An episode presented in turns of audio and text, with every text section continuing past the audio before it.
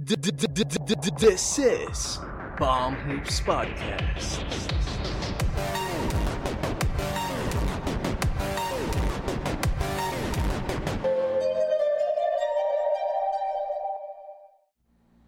What is up, guys? This is Palm Hoops Podcast, hosted by Gem Angelo. Don't forget to like, comment, share, and subscribe, and click the notification bell to keep you updated on our latest releases. And also, help us to reach one thousand subscribers. And check the description down below for our social media accounts and give us a follow. We are back with another episode of Legacy. And this time, magdi-discuss tayo ng some player na I would not consider a Hall of Famer right away. Not a legend, pero in some ways, he is. Particularly yung shouting incident niya. No joke lang. This is Paul Pierce na ayan, is a champion, is a ten-time All-Star, three-time All-N B A team, and surprisingly, meron pala siyang uh, three-point contest championship noong twenty ten. Ayun, actually, di ko alam yun. Ayan. So, eh, ayan, pero sabi mo nga sa previous videos natin, bro, pag naka ten-time All-Star ka, Matic Hall of Famer, pero pag tinignan mo si Paul Pierce, Matic Hall of Famer ka. Parang ano eh, uh, medyo hindi easy mo iisip, though. Hindi mo iisipin na ano eh, na first ballot siya. But I'm pretty sure naman uh, uh, at some uh, point magig ma- uh, i-induct siya. Pero hindi yung iisipin actually, mo na pagka-retire. I think ano eh, uh, general perception na parang wait, parang di niya deserve. Pero actually on paper deserve niya talaga. Siyempre, kasi itong si Paul Pierce, not necessarily gusto siya ng lahat ng tao. In fact, uh, maraming uh, galit sa kanya na ano, na Laker fans. Pero ironically enough, sa ano to, galing L A tong si Paul Pierce. And sinabi oh, niya sa mga Laker interviews niya na ano, iniidolo niya sila Magic Johnson, Kareem Abdul-Jabbar growing up. Mm. So, medyo ano din to, by hometown, Lakers din tong si ano, mm. si Paul Pierce. Pero naging uh, legacy. Ang ironic lang talaga uh, na sa Celtics siya pumunta. Oh, well, hindi na rin naman niya choice kasi siya, yun yung nag-draft sa oh, kanya. Oo, oh, doon siya na-draft. Mm. Oh. So, ayun, tas nakaisa pa siyang championship against the Lakers. So, yung championship mm. nga ng Celtics ng two thousand eight na hanggang ngayon, minimilk pa din niya. And minimilk pa din nila Kendrick Perkins, mm. pati Kevin Garnett. Shoutout sa'yo, Kendrick Perkins! Kung ikaw tatanungin, bro, saang level of player mo ilalagay itong si Paul Pierce? Parang, kasi sa, ano, sa pinakataas, nandyan yung mga, ano, sila, Jordan, LeBron, Kobe, Kareem Abdul-Jabbar, Magic Johnson, mm. et cetera. Tapos, pagdating mo sa slightly below that, dyan na sila, ano, siguro sila, Giannis Antetokounmpo, ganun, um, Dwayne Wade, uh, Dwayne Wade, Kevin Garnett, Chris Paul, gano'n. Ayun, mga gano'n. Ayun, or, or, some, or somewhere there. Um, tingin mo, saan mo ilalagay si Paul Pierce? Lalagay ko siya doon sa mga third star role. Mga third star level na mga players. Makakasama niya dyan sila Chris Bosh, Ray Allen, Kevin Love, maybe Kyrie Irving.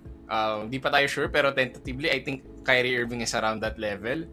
Uh, Klay Thompson, yung mga ano, they're not the best player on their team per se, pero they were good at some point in their careers to be considered a number one option. Pero yung best teams nila probably hindi sila yung best player. I think naman na uh, majority of his Boston Celtics days, Paul Pierce was the best player in the team. Ang problema nga lang, Mm-mm. hindi siya naging successful by himself. Um, kina- kinailangan Mm. niya ng tulong nila Kevin Garnett and Ray Allen na I think sila yung nagpauso nung Big Three na trend sa N B A. Mm. So, yun, kinailangan niya ng ano, ng tulong ng dalawang superstar players. Though siguro si Ray Allen medyo nagde-decline na eh. Tapos si Kevin Garnett talaga yung ano, parang cornerstone player nila nung time na yun kasi it was the time na naging defensive player of the year siya eh, na nag-champion sila. Mm. And between the two of them, si Garnett yung regular member ng All-N B A team and was also an M V P in two thousand three two thousand four. So, hmm. obvious naman na si Garnett talaga yung mas magaling na player sa kanilang dalawa even though they play different positions. Pero yung impact dun sa team, mas malaking impact ni Garnett. Sadyang, siguro by design na rin na si Paul Pierce yung leader ng team since siya yung original Celtic dun sa tatlo. Hmm. Plus, siya rin yung ano, wing, yung wing player na versatile enough to be a three-level scorer. Oo. Uh. I think ano eh, yun yung perfect role kay Paul Pierce eh. Kaya siguro hindi siya nag-thrive na siya yung superstar. Kasi perfect complementary siya eh. Someone who can knock down shots. Um, alam mo yung pag nalibre sa three points, pasok yan. Um, if kailangan mo ng point sa mid-range, siya yung maaasahan mo. I put him in, at the similar level like Carmelo Anthony. Para siyang ganun. Na perhaps oh, yung Carmelo, kaya mag-stop ng bleeding. Yeah, yeah, yeah. Siguro si Carmelo, um, slightly higher siya kay Paul Pierce. Ang kulang lang talaga championship eh. So, hindi ko siya malagay talaga na mas mataas kay ano Paul Pierce. Pero, para siyang ganun eh, na maasahan mong score. Though, mas superstar type kasi si Carmelo Anthony. Complementary star tong si, mm. ano, si Paul Pierce. Si Paul Pierce.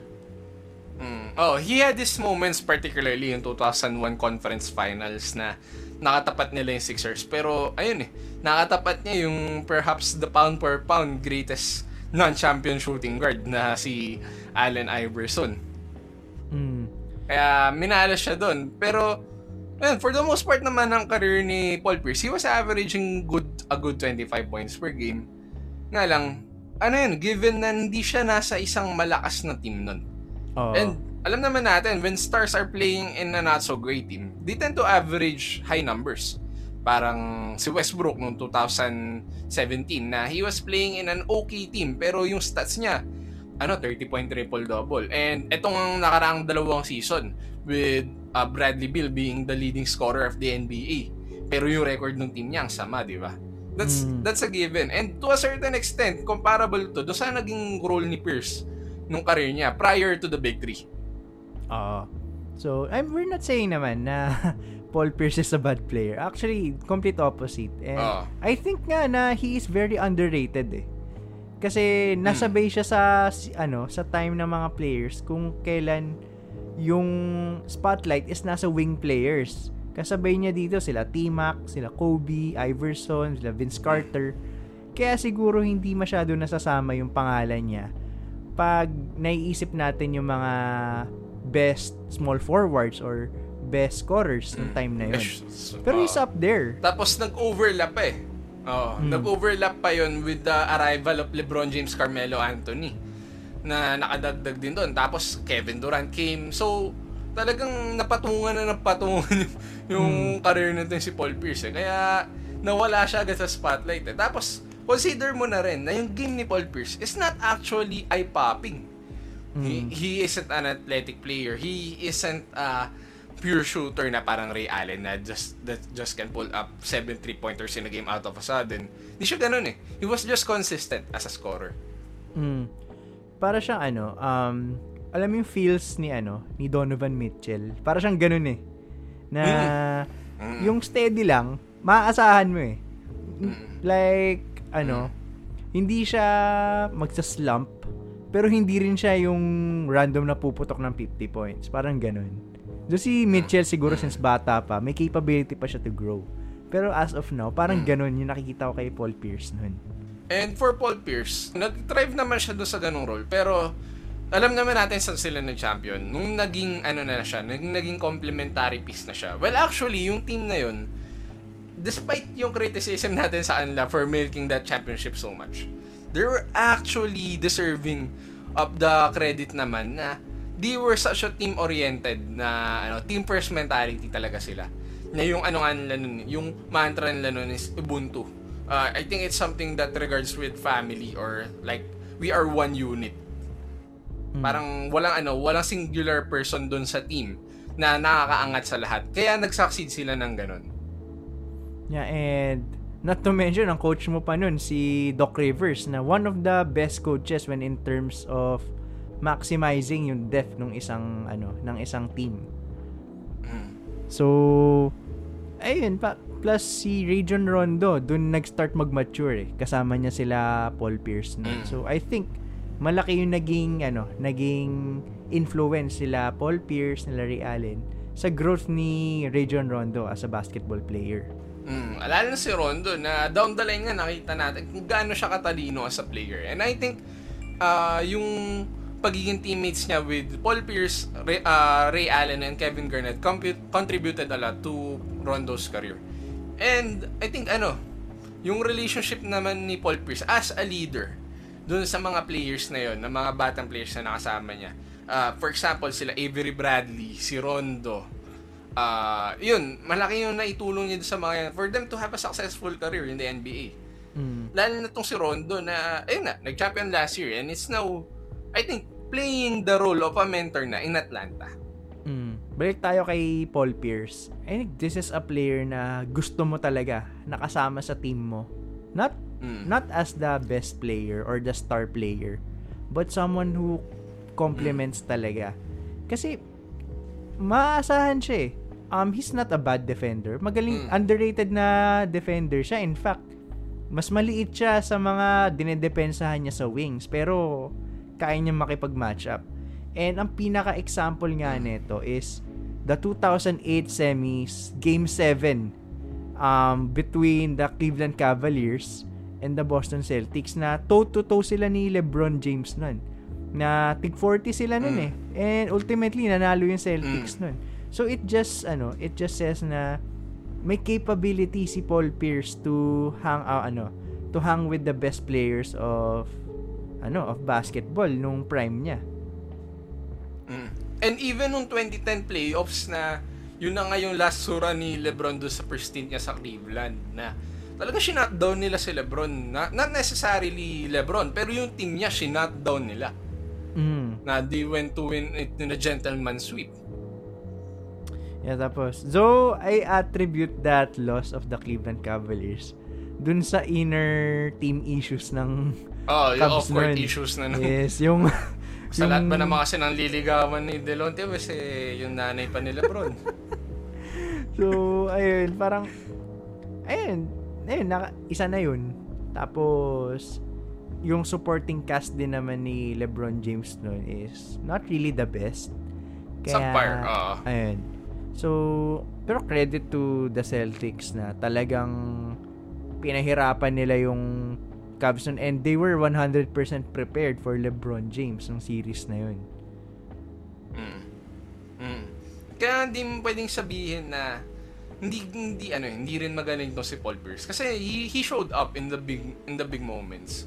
And particularly na rin nung finals na nagkatapat sila, yung first finals nila in, in oh eight na nag-champion sila. Da, talagang nilimit nila yung Lakers to uh, team na sobrang consistent ng offense and defense in the season, was actually dismantling a, a very good Spurs team in five games. Mm. Pero pagdating sa kanila, talagang nahirapan yung Lakers because they were playing, yun nga, like one unit on both ends of the floor. And Paul Pierce was the, perhaps the focus on offense. Pero in my opinion, Kevin Garnett deserved the Finals M V P. Kasi siya talaga yung, ano eh, siya yung identity ng team. Siya yung nag-set nung identity ng team nila, yung offense nila. Siya yung nagdi-dictate ng playmaking nila actually kasi ito si Garnett uh, ano siya point forward talaga siya, isa sa mga unang point forward ng N B A. Mm. Tapos I can remember the game six noon nung finals, tinambakan nila yung Lakers, I think around forty points yung naging blowout noon. And to do that against a Kobe Bryant led team, ah, mahirap yun. So credit oh. again to Paul Pierce na consistent siya eh. And kahit kahit nung tumatanda-tanda na siya, napunta siya sa Brooklyn, tapos napunta siya sa Wizards, mm. sa Clippers, every time na pumapasok siya, nagagawa niya na maayos yung role niya, which is to score. And naging magandang mm. complementary player nga siya, even as a role player. Kasi every time he goes into the court, nakaka-score siya eh. And yun, I can remember yung game winner niya against Toronto Raptors. So, nasa Wizards na siya. Yung, did you call back? He called game. Tapos, tapos ah. he called game. So, kahit tumanda na siya, maaasahan siya to score. And hindi nawala sa kanya yung pagiging clutch player niya. E- even though medyo advanced na siya in years. Laging siya yung closer. Even with the Boston Celtics, kahit sabihin mong si Garnett yung ano, parang cornerstone player nila, yung center ng team nila.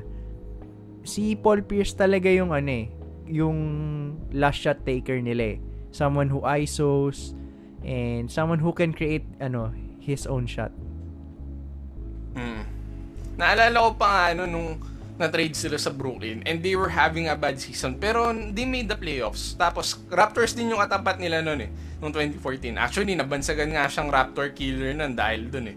Tapos the following season nga, nag-game winner naman siya sa Raptors. Parang doon na-establish ni Paul Pierce yung sarili niya as a clutch player na alam naman natin yun for the most part ng career niya sa Celtics na clutch siya and he was a big-time performer. Pero to imagine him being able to perform that that level at an advanced age. Mal- malaking bagay yun to prove his worth in the N B A. Na actually maraming teams na nag-aagawan sa kanya nung time na yun, nung naging free agent siya, na ang nakuha nga sa kanya Clippers in the end. And nga lang, unfortunately, pagdating niya sa Clippers, he wasn't the same player na. Uh, spot minutes na lang yung nakukuha niya. And nakakatawa nga yun, I think it was in twenty seventeen na yun na yung final season niya. And tin- nag-trash talk sila ni Draymond Green. Tapos ano, parang so nasa free throw line ata si Paul Pierce nun. Tapos tinrash talk siya ni Draymond Green. Yung ano, sabi sa Draymond Green, "You think you're Kobe? They don't love you like that. You don't have a goddamn farewell tour." Oo, alam na, naalala ko yun. Na, na-hurt, na-hurt si Paul Pierce doon kasi pucha, totoo eh. Totoong totoo yun. And ang masakit kasi doon, parang as a L A native, sumikat siya sa Boston eh. Mm. So parang wala talagang masyadong legacy sa hometown tong si ano, Paul Pierce. Ayan, so from his basketball career, lipat naman tayo sa ginagawa niya ngayon, which is uh, sports analyst. Nako, kung anong ginaling niya mm. sa bas- sa pagiging basketball player is medyo naging questionable bigla sa uh, sa broadcasting career niya. So tingin mo, ano yung mga funny Pagpa- na mga sinabi? Pagpatong-patungin natin sila. Siya, si Kendrick Perkins, si Kevin Garnett. Pagsama-samahin natin yung tatlong yan. Mag-average ng sixty points sila pagdating daw dito sa, sa ganitong style of play. Tol, pinakabenta yung ano eh. Sobrang yung glorified. Mag- so, pinakabenta yung ano, yung sinabi niya about kay Klay Thompson. Sino ba ang mas magaling na wing shooter? Siya or si Klay Thompson? Klay Thompson na currently may hawak ng record for most three-pointers made in N B A. Pointers in a game. Tapos sinabi niya, ano, siya daw. Parang, doon pala mapapaisip ka na kung tam- tama yung karir na pinili niya. Parang, I think, the best pure shooter in N B A history has to be Klay Thompson. As in, I, oh. I, I rank him even higher than Steph Curry, to be honest. In pure shooting, ah. Parang Kung pure si, shooting lang naman, oo. Oh. Parang si Steph parang kasi more Steve, on... Steve Nash, oo. Oh. Oh, parang shot creator si ano eh, si Steph Curry eh. Si Klay Thompson, oh. from the mechanics, gano'n. Walang, walang mas gagaling sa kanya. Mm. Natawa ko, parang sinabi ni, mm. ano, sinabi ni Paul Pierce na siya daw yung pinakamagaling. I mean, mas magaling siya kay Klay Thompson in terms of wing shooting. Tapos natawa na lang yung mga kasama niya sa, ano, sa panel nun. Mm, tapos, uh, dagdag mo pa yung mga comments nila na yung oh eight Celtics daw laging... Lagi na lang magaling yung oh eight Celtics, lagi na lang yung oh eight Celtics yung may difference na kumpara dito sa championship team na to or dito sa contender team na to. Dude, that was, I think, thirteen years ago na. You gotta let go. You gotta let go. And yung, basically yung oh eight Celtics na yun, they have the same core pero tinalo naman sila ng Lakers nung ano, nung twenty ten, di ba? Tinalo oh. sila ng Orlando. ng oh. Orlando Magic nung oh nine. Though sa oh nine oh, pero wala kasi, nam, wala nam si Garnett nun. No, injured si Garnett nun. Injured eh. so, si Garnett. Sige, bigay oh. natin yung sa Pero, eh, sinagasaan sila ni LeBron noong twenty eleven and twenty twelve. Tapos sasabihin nila, they, bo- they broke LeBron noong twenty twelve. Dude, Le- LeBron ate you up noong game six sa game seven. Parang lumamang kasi yung honest, supportive nun, diba? Ako sa Celtics noon. Oh, supportive ako sa Celtics noong twenty twelve na yun kasi hater ako ni LeBron noong time na yun. Pero dinurog sila ni LeBron. Tapos para sabihin mong kaya nagmayami si LeBron kasi dinurog namin siya ng gusto nung nasa Cleveland siya. Wala na kasi silbi pagdating noong twenty twelve. And eh, wala kayong karapatang magyabang. Tapos man, isa pa yung ano, sinabi niya about nung, nung series ng Celtics tsaka Bucks noong twenty nineteen. Nung nanalo yung Celtics mm. nung game one. Tapos sinabi niya, hindi, tapos na tong series na to, hindi na makaka-recover yung Bucks. Tapos biglang ano, the next four games panalo yung Bucks. So parang... so, sobrang ano, sobrang bullshit lang talaga ng mga sinasabi ni Paul Pierce na as much as he was great as a player, sobrang baho ng mga sinasabi niya as an analyst na sa totoo lang, feeling ko si Rachel Nichols naiinis na lang din sa ta- kaya tinatawa niya na lang eh. Big three ng ano. Nagsama sila ng, ni Pippen. Big three ng broadcasting sa sports. Kendrick Perkins, Paul Pierce, tsaka Ryan Hollins. Kung gusto niyo ng mga Uh, outrageous, uh, non-stat driven, non-record driven na commentary. Panoorin niyo yung tatlo. Kasi di kami gano'n. So, ayun. May fun fact pa pala ako about kay Paul Pierce na medyo bumilib ako sa kanya. If you can remember, na nalaman ko to kakalaro lang ng ano eh, ng N B A two K. And nasabi siya sa commentary. Tapos nabalitaan ko rin na kinuwento ni Chris Broussard ata sa segment niya na there was this one season na na na-assault si Paul Pierce tapos nasaksak siya ng sobrang daming beses uh, sa katawan niya. I think it was seventeen times. So oh, tapos off-season yun. Then he proceeded mm. to play that season and he he put up ano, one of his best seasons ever. So best season so uh, medyo ano, tough din tong si Paul Pierce, something na hindi alam ng marami sa atin siguro. Mm, na mm. medyo terminator din tong si Paul Pierce na oh. despite na ganun ka severe yung injury, imagine mo masasaksak ka na multiple times. Nakapaglaro pa siya. Oh. Nakapaglaro oh. siya at a high level. So bigyan natin kay Paul Pierce credit sa kanya yun. I think we should talk about yung mga favorite moments natin with Paul Pierce as we do with all the other legends. And ako, yung favorite moment ko sa kanya was yun nga, yung napag-usapan natin kanina sa Wizards na nag-game winner siya. Kasi pinunod ko ng live yun eh. And ang lupit talaga nun na I S O with just about, I think, two seconds left on the clock. Mm.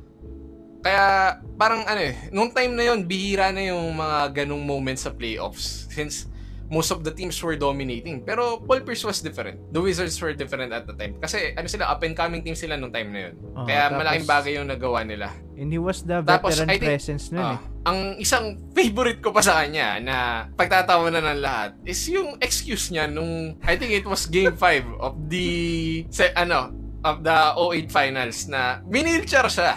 Tapos, years later, after nun, na nag-heroic performance siya, I think it was game five or game three, some, somewhere along that, before natapos yung series, na binilger siya uh, dahil daw na-injure ata yung ankle or yung shoulder. Uh, shoulder, pero naka-wheelchair. Medyo na... Shoulder, pero naka-wheelchair. Pero bumalik siya agad. Kaso, netong, I think it was last year, may nag-slow-mo nung video.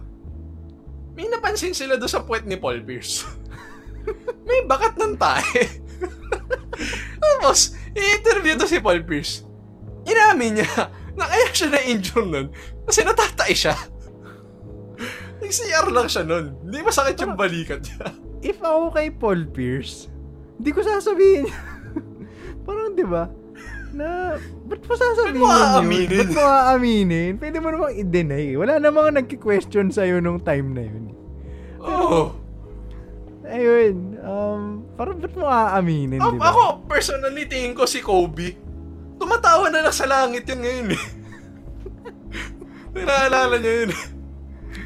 Yung tumalo sa akin nata eh, hayop. Kaya pala sobrang pangit ang laro ni Paul Pierce prior nun. Tapos after nun, oh, nung nakabalik siya, tuloy-tuloy yung consecutive basket siya nun eh. Parang... Oh. By himself, tinambakan niya yung Lakers nun eh. Tapos biglang uh, kumawala yung Celtics nung game na yun. Ayan. So, ako naman, um, pinaka-memorable na time ko with na napanood ko si Paul Pierce was the Game seven of the two thousand eight N B A playoffs, semis. Mm. Um, kalaban nila noon, the Cleveland Cavaliers, led by LeBron James. And grabe yun, as in, pukpuan talaga. And mm. it was one of the ano, greatest offensive exchanges na napanood ko ng live. Ganun ka lupit yung nangyari noon. Mm. So, sadly nga lang, uh, naubusan ng bala si LeBron kasi... Siyempre, paano mo nga naman matatalo pagkakampi mo sila Drew Gooden, di ba? Paano mo matatalo yung big three ng tapos, Celtics? So, aan the offense pa yung Celtics nang kasi siyempre, tatlong offensive stars yun eh. Lugi ka talaga. And medyo nalungkot ako nung time na yun. Pero doon ko nakita na ano, si Paul Pierce was very underrated kasi walang... Mm. Wala masyadong writers na nagsasabi na ka-level niya sila LeBron, ka-level niya sila Kobe, pero he's capable to play toe-to-toe against those guys. So, kudos to ano, to Paul Pierce, and I think he is one, he's really one of the most underrated players ever. Mm. And so, and uh, I think that's it for this episode of Legacy. Uh, kung meron kayong mga players na gusto na gusto nyong i-discuss namin na mga star players or maybe even legends, not necessarily star players, basta mga legends na nag-contribute sa game. Like for example, yun, si Steve Kerr na malaki impact sa game, na even beyond his playing career, malaki impact niya sa game. Or maybe even Greg Popovich, actually, pwede namin gawa ng legacy episode yan. Yun, so yun, don't forget to like, comment, share, subscribe, and Uh, help us to reach one thousand subscribers. Uh, again, my name is Jello. This is my partner, Gem. See you in the next episode of Legacy. See you in the next episode of Palm Hoops Podcast. Uh, last piece of advice, huwag kayong tatae sa shorts nyo.